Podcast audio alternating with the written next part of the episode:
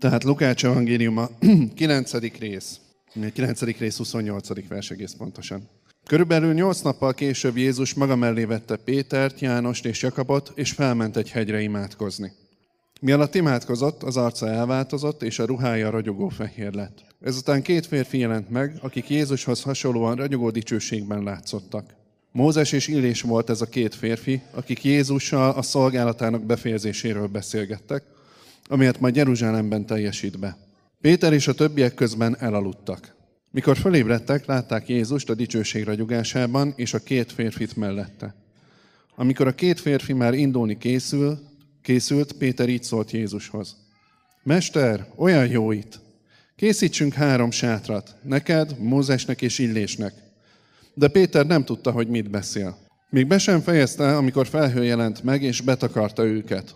A tanítványok nagyon megijedtek, amikor a felhő körülvette őket. A felhőből egy hang hallatszott. Ő a fiam, akit kiválasztottam. Hallgassatok rá, és engedelmeskedjetek neki. Miután ez a hang szólt, már csak Jézus látták egyedül. A tanítványok hallgattak a történtekről, és abban az időben senkinek sem mondták el azt, amit a hegyen láttak. Ugye egy további, további állomása a hegyek sorozatnak, ami most végigmegyünk, és ezt már jól tudjuk, hogy amikor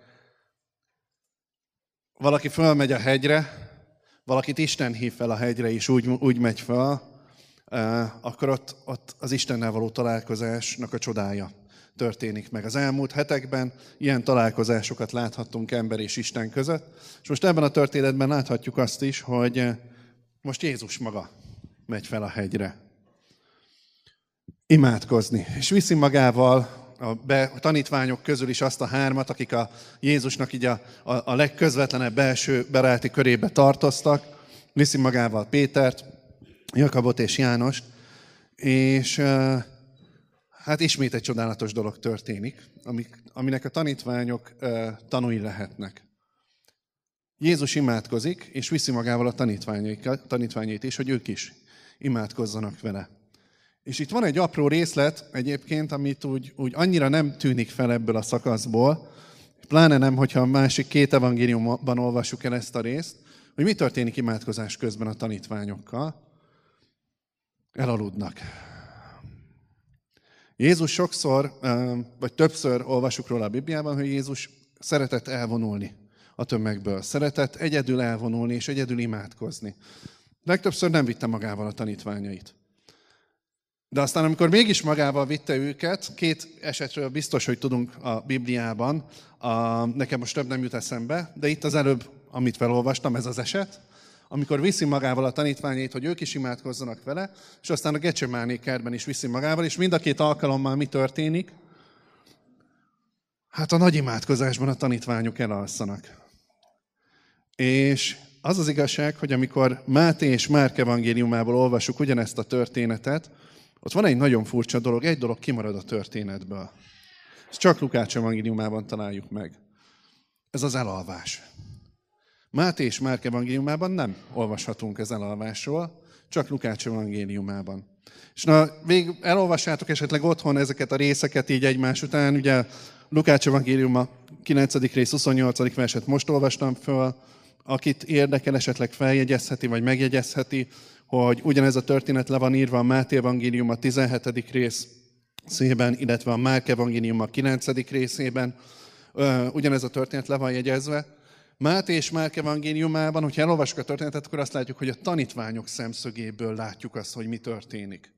A Szent Szellem gondoskodott arról, hogy amikor Lukács lejegyezte ezt a történetet, és amikor Lukácson keresztül olvashatjuk a bizonyságtételt, bizonyságtételt erről az eseményről, akkor az már nem annyira a tanítványok szemszögéből történik, hanem láthatjuk, hogy mi történt valójában. Miért beszélek erről? Azért beszélek erről, mert úgy tűnik, hogy igazából a tanítványok tudatában sem voltak annak, hogy ők menet közben elaludtak. Márkról tudjuk, hogy Péterrel nagyon szoros kapcsolatban volt. Pétertől hallhatott erről a történetről. Máté, az a Máté lehetett, aki a tanítványok közül volt egy, de a történetnek ez a részlete, ez úgy elsikkad a sok csodálatos esemény között. A tanítványok szemszögéből azt látjuk, hogy mi fölmentünk Jézussal imádkozni, és történt egy nagy csoda. Lukács evangéliumában azt olvashatjuk, hogy igen, történt egy nagy csoda, de közben még fel kellett egyszer ébredni. És amikor ezekről beszélek, és fogok még ilyen jellegű dolgokról beszélni, higgyétek el, eszem ágában sincs, és nem venném a bátorságot, hogy én a tanítványokat piszkáljam ezért. A... De egy nagy tanulsága van a történetnek, és rögtön az elején, és erre még vissza fogok utalni a későbbiekben, de rögtön az elején ezt lesz szeretném szegezni, hogy olyan könnyen megy az elalvás, olyan észrevétlenül megy az életünkben. Hogy úgy még az egyik pillanatban imádkozok, a másik pillanatban már tudatában se vagyok neki, de már elbóbiskoltam. És ez nem csak a szó szerinti értelemben, szerintem tapasztaltuk ezt a szó szerinti értelemben is nagyon, tehát lehet, hogy minnyáján, de minimum nagyon sokan, hogy hát ez megtörténik szó szerint így, de átvitt értelemben is, ahogy a Biblia beszél arról, hogy ne aludjatok, legyetek ébren, legyetek éberek, úgy általában, ahogy élitek az életeteket. Ez az igazság, ez, ez ugyanígy működik, hogy amikor én alvó állapotban vagyok, akkor én magam egészen biztosan nem vagyok annak tudatában, hogy én most éppen alvó állapotban vagyok. Olyan könnyen észreveszem a testvérem életébe, hogy ő alszik. Olyan könnyen észreveszem egy gyülekezet életébe, hogy az egy alvó gyülekezet. Egy, egy, az egy alvó egyház.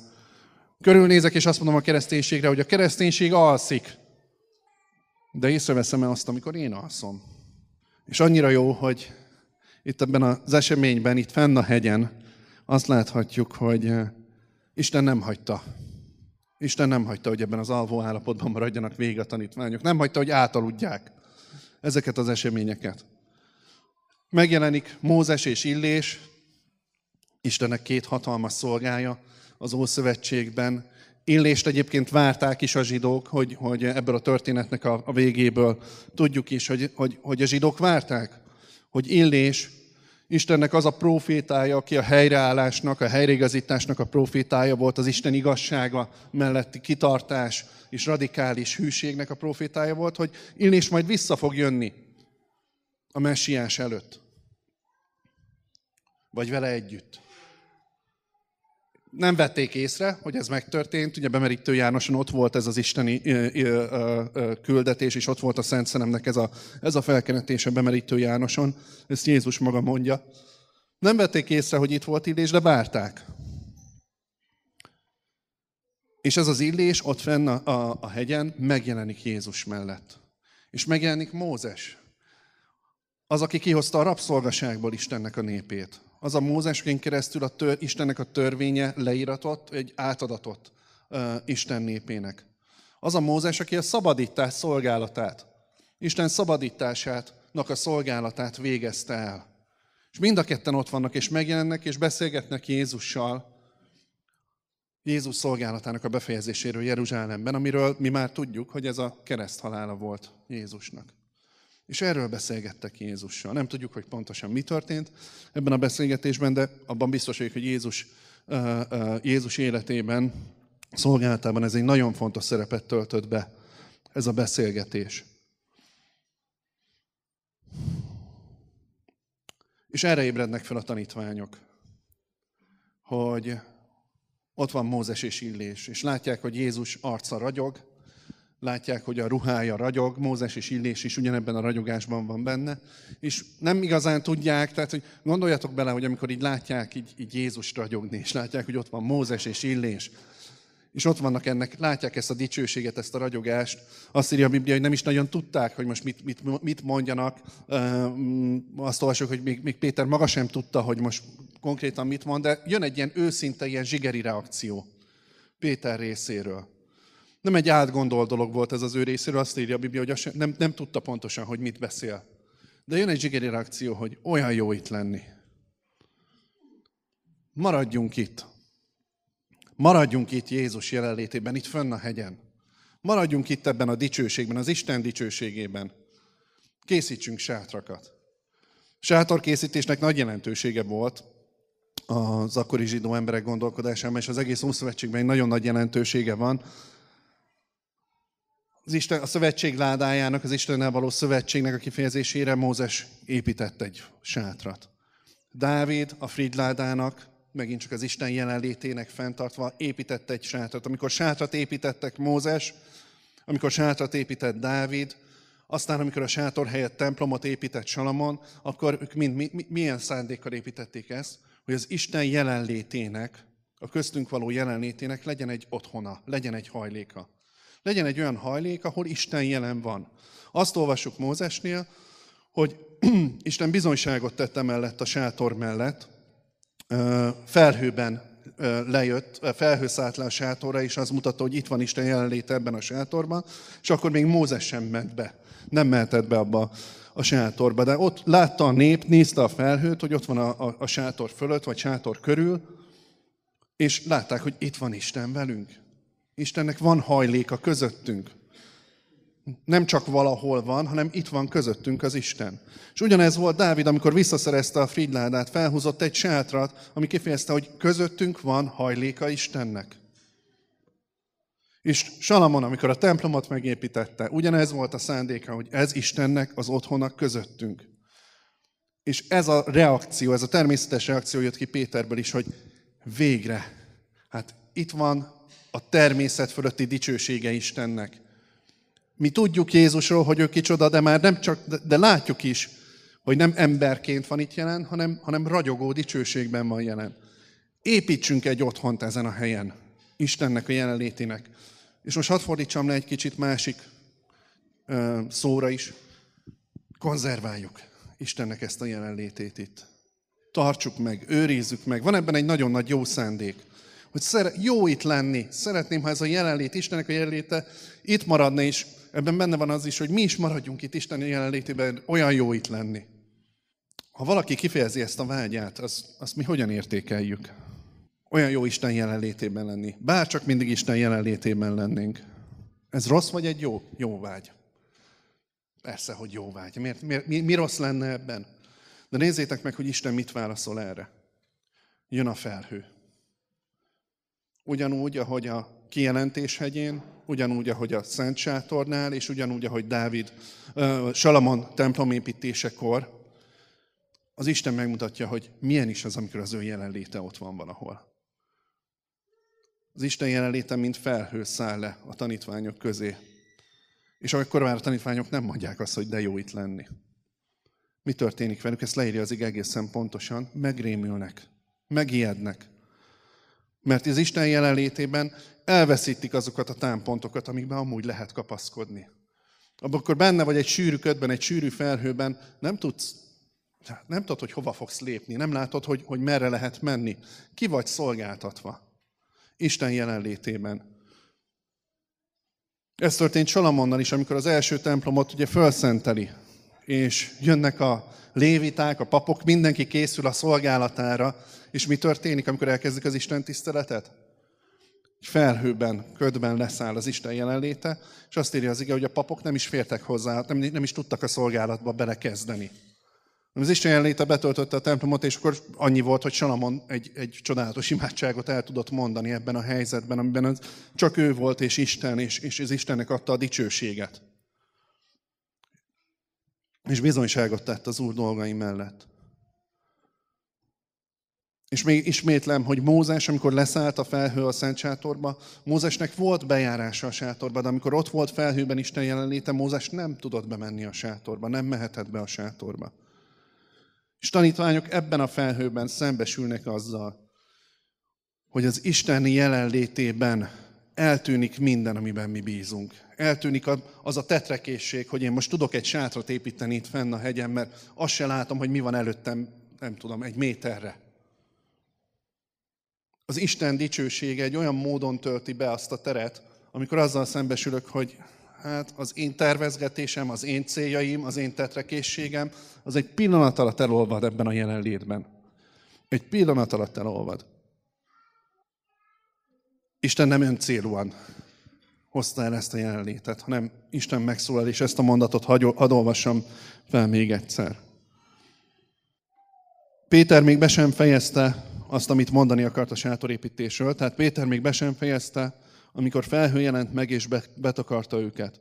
A tanítványok nagyon megijedtek, amikor a felhő körülvette őket, a felhőből egy hang hallatszott. Ő a fiam, akit kiválasztottam. Hallgassatok rá, és engedelmeskedjetek neki. Ő a fiam, hallgassatok rá, és engedelmeskedjetek neki. És miután ez a hang szólt, már csak Jézust látták egyedül. A három evangéliumban, amit az előbb említettem, hogy a Mátéban, Márkban is szerepel ez a történet, mind a háromban elhangzik a mondat. A mondatnak az eleje az nem teljesen ugyanaz. Itt ott olvasjuk az egyszerű fordítás szerint legalábbis, hogy ő a fiam, akit kiválasztottam. Aztán egy másik evangéliumban az van, hogy ő a fiam, akit szeretek, a harmadikban ő a fiam, akit szere, vagy ő a szeretett fiam, akiben gyönyörködöm. A mondat elejét lényegében ugyanaz, de kicsit más szavakkal adja vissza a három evangélium. A mondat második része viszont mindenhol ugyanaz. Ez nem változik. Hallgassatok rá, és engedelmeskedjetek neki. Az Isten valódi jelenlétében elhangzik az a mondat, ami mindannyiunknak a legfontosabb mondata kell, hogy legyen. Hogy lehet Mózes, lehet Illés, csodálatos, hatalmas szolgái az Úrnak. Mondhatnám, hogy felfoghatatlanul nagy szolgálatot végeztek el. Lehet ragyogás, lehet olyan fehér a ruha, amilyet úgy írja az egyik evangélium, hogy amilyet e, e, emberi ruha készítő vagy ruhafestő nem tud olyan ragyogó ruhát készíteni. De Isten kijelenti azt az egyetlen dolgot, ami ebben a helyzetben fontos, hogy itt van az én szeretett fiam, itt van Jézus. Ráhallgassatok, és neki engedelmeskedjetek. És ezt hadd egészítsem ki azzal, mert a felhő, amikor felszáll, felnéznek a tanítványok, ugye másik helyen mondja az ige, hogy Jézus megérinti őket, mert annyira megjelennek, hogy arcra borulnak az Isten szentsége és jelenléte előtt, és felnéznek, és nem látnak már ott senkit, csak Jézust. Minden más eltűnt. Eltűnt a ragyogás, eltűnt a, eltűnt a ö, Mózes, Illés, csak Jézus maradott egyedül. És aztán Jézus követve jönnek le a hegyről. Amikor Isten megjelenik, akkor az nem kérdés, hogy jó az ő jelenlétében lenni. Az sem kérdés, hogy amikor igazán az ember találkozik az Isten szentségével, akkor az tud lenni egy olyan dolog, ami megijeszti az embert. Amikor az Isten szentségével, hatalmával, erejével találkozol, akkor eljössz, hogy itt, itt, itt jobb, tehát hogy, hogy ott, ahogy az előbb mondtam, hogy elolvad minden az ő jelenlétében. De ott marad Jézus. Az életünkben jó ezt megfigyelni, és jó a saját életemben rákérdezni arra, hogy vannak-e ilyen kapaszkodók az életemben, hogy hát olyan jó, ezt, olyan jó lenne ezt úgy megőrizni. Olyan jó lenne ezt úgy megragadni. Vannak-e olyan kapaszkodók az életünkben, amik nem csak Jézusról szólnak. Nem a neki való engedelmességről és az ő követéséről szólnak. Örömteli dolog, hogyha az ember ezt a kérdést fel tudja magának tenni. És hadd mondjam el még egyszer, hogy az Péterék életében, hogy Mózes és Illés ott van egy hatalmas bizonyság. És hogyha ott maradnak, egy hatalmas bizonyság lehetett volna az Péterék szemében.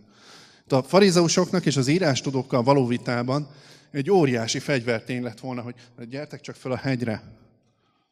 Velünk van Mózes és Illés. Nem, nem azt mondom, hogy ezt a tanítványok, vagy Péter ezt így tudatosan átgondolta, és, az, és hogy ez, ez játszódott le benne, de ha belegondoltok, egy csomó vitás kérdés a farizeusokkal, meg az írástudókkal megoldódott volna. Hát, hát kérdezzétek Mózest és Illést akkor, hogy kicsoda Jézus.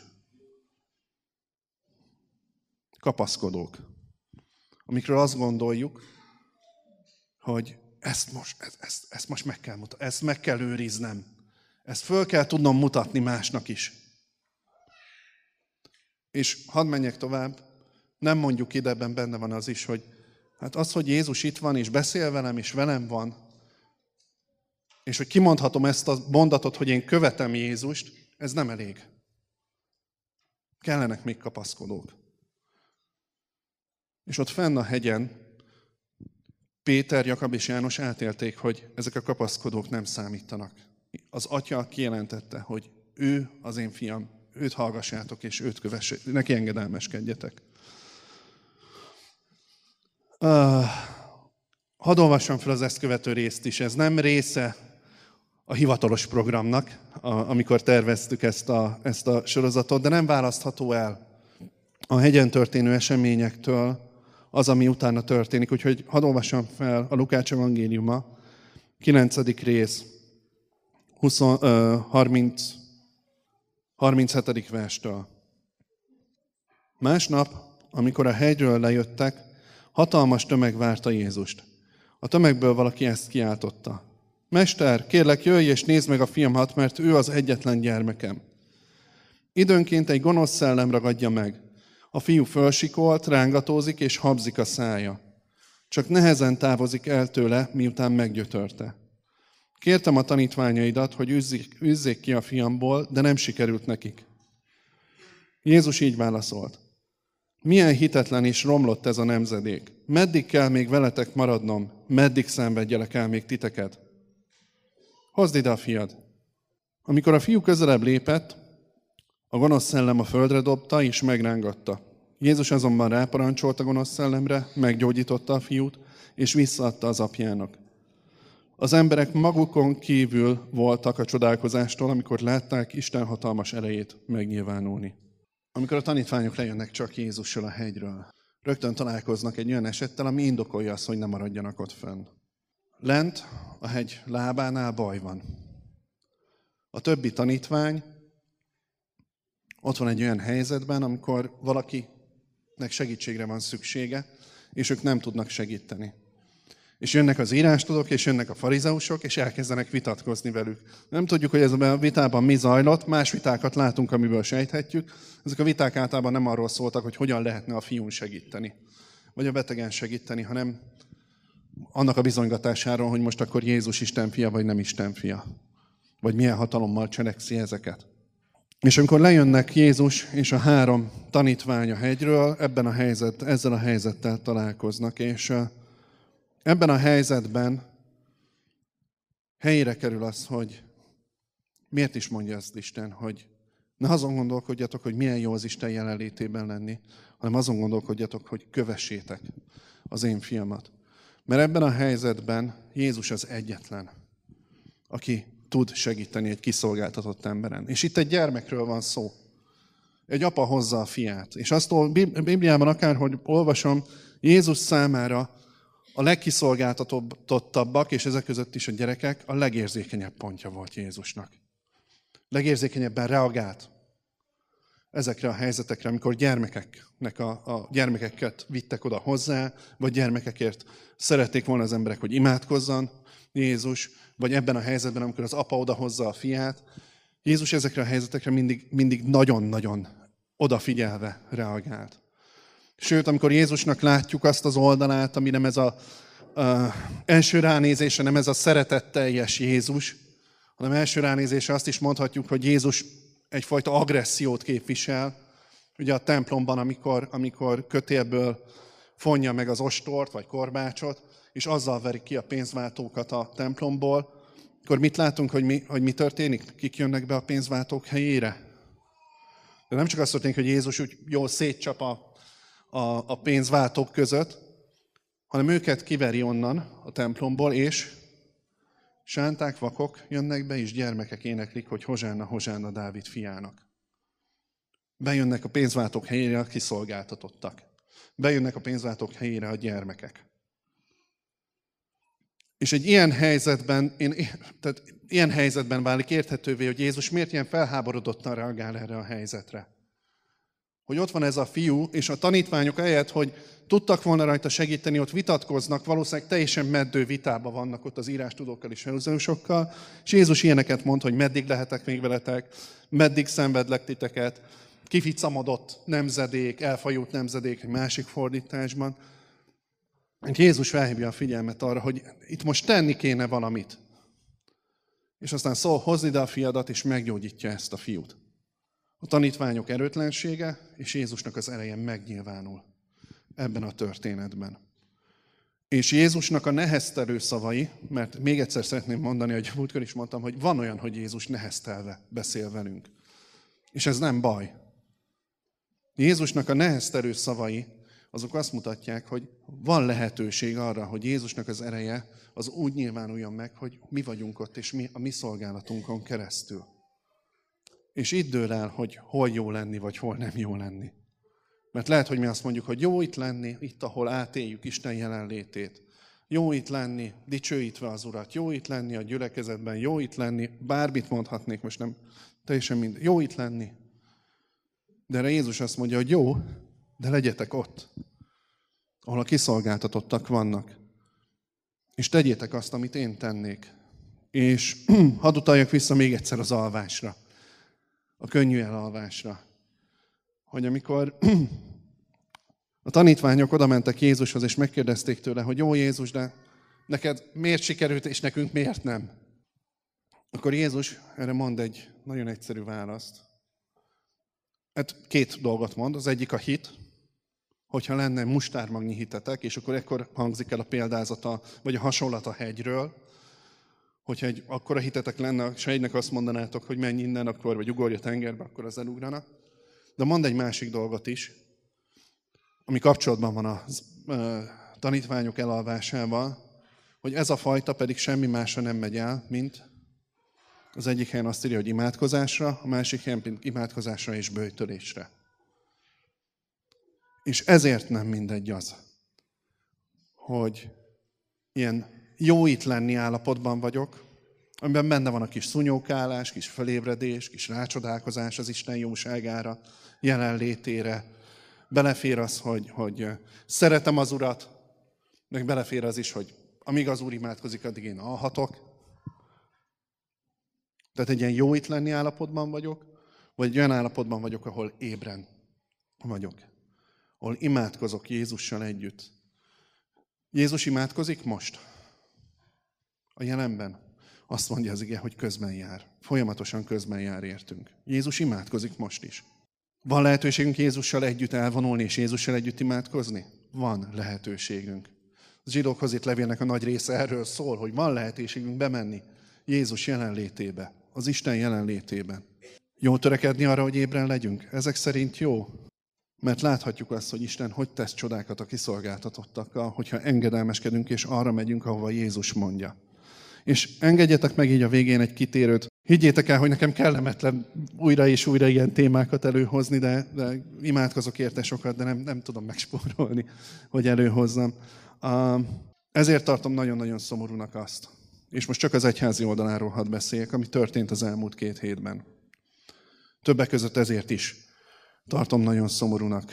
A, ugye Balogh Zoltán a református egyháznak lelkésze, püspöke, ő vált, nagyon úgy tűnik, még nem tudjuk, hogy hova, hova, hova folyik ez az ügy, de nagyon úgy tűnik, hogy ő válik a végső, a végső bűnösévé ennek a történetnek, vagy a végső végső okozójává ennek a történetnek, ami így a, a pedofil ügy eltusolásában érintett iskoligazgató helyettesnek a kegyelméről, kegyel, köztársasági kegyelméről szól.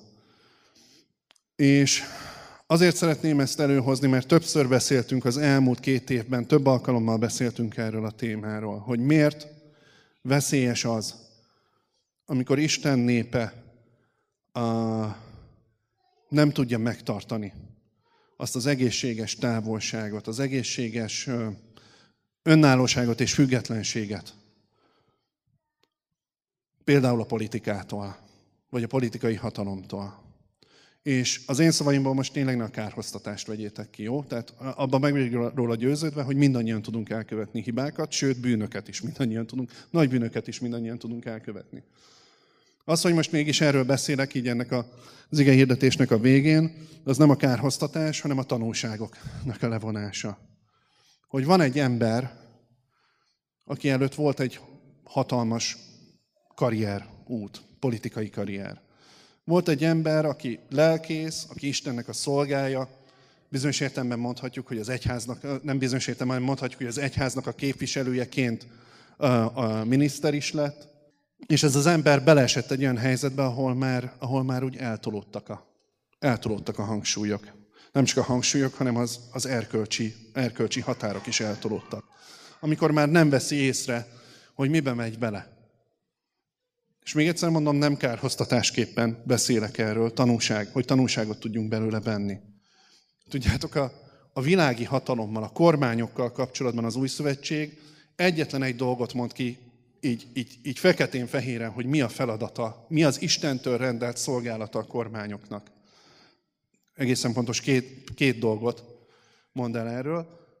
Az egyik, amit mond az új szövetség, hogy a világi hatalomnak, a világi kormánynak az a feladata, hogy az Isten szolgája legyen a mi javunkra, az emberek javára, és a jót segítse elő. A másik feladata pedig az, hogy szigorúan megbüntesse a rosszat, és megbüntesse a bűnt. Az Istentől rendelt szellemi feladata ez a világi hatalomnak. Van sok más funkciója is, de arról az új szövetség nem beszél, hogy ez az Istentől való szellemi funkciója lenne. Elősegítse a jót, és büntetést adjon a gonosznak és a rossznak. Megbüntesse a bűnt.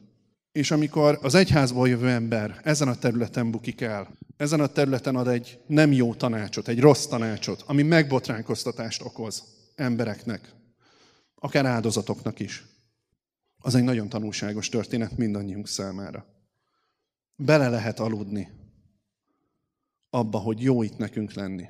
Bele lehet aludni abba, hogy most éppen jól fut a kereszténységnek. És azért beszélek erről, mert én az, a, közeljövőtől én ezt várom, hogy itt Európában, itt Magyarországon nem rosszabb lesz a kereszténységnek. Lesz továbbra is olyan helyzet, amiben azt fogjuk mondani, hogy jó itt lenni. Össze tudunk jönni, tudjuk dicsérni az Urat. Pozíciókba tudunk jutni, tudnak jutni Isten emberei. Ez önmagában nem rossz. A rossz az, amikor ebbe belealszunk, és amikor az Isten népe elkezd belekapaszkodni olyan dolgokba, amiben már nem kellene. Amik biztonságot adnak, amikből lehet finanszírozni jó dolgokat, amikben lehet békét vagy, vagy nyugalmat meríteni.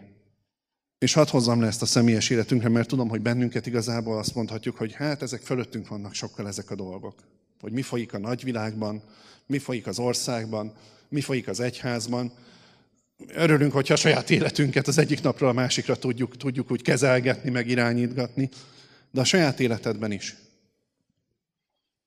Ha még nem történt meg, akkor menjünk az Úr elé. És történjen meg az, hogy azt mondom Istennek, hogy Istenem, minden kapaszkodóm itt van előtted. Minden dolog, ami nem te vagy, és amitől várom. A boldogulásomat, várom a biztonságomat, azok, azok amikben reménykedek. Mert hogyha ezt oda tudom tenni Isten elé, ha le tudom tenni, akkor azt mondom, hogy hát ezt nem szívesen teszem le. Nem szívesen venném, hogyha ezt Isten elvenné tőlem, ezt a biztonságot. De amikor leteszem, akkor utána megtörténik az, hogy nem azért ad szereteted a családban másnak, hogy azt, hogy azt te majd visszakapjad. Megtörténik az, hogy a munkahelyeden nem azért akarsz jól dolgozni, hogy jaj, nehogy kirúgjanak. Jaj, nehogy a főnök rosszat gondoljon rólam. Megtörténik az, hogy tudsz őszintén az emberek szemében beszélni. Mert nem félelmek között élsz. És megtörténik az, hogy Jézus rád bizott szolgálatát tudod elvégezni.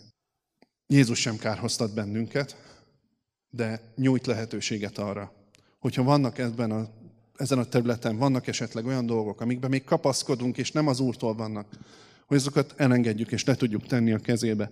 Én azt szeretném most kérni, hogy mindenki magában csendesedjen el, hajtsuk meg a fejünket, menjünk az Úr elé, vizsgáljuk meg azt, hogy vannak-e ilyen kapaszkodóink az életben, amik nem Jézusról szólnak, de amik, amikről azt gondoljuk, hogy hát emiatt, emiatt vagyunk békében, emiatt vagyunk biztonságban, ebben van reménységünk. Ezeket tegyük le Jézus kezébe. Kérjük meg, hogy töltse be azt az űrt, ami ilyenkor keletkezik. És aztán kérjük meg, hogy halljuk meg a hangját. Kérjünk rá hitet, erőt, hogy tudjunk imádkozni vele, tudjuk, tudjunk engedelmeskedni neki, és tudjunk találkozni azokkal a helyzetekkel, ahova ő vezet bennünket.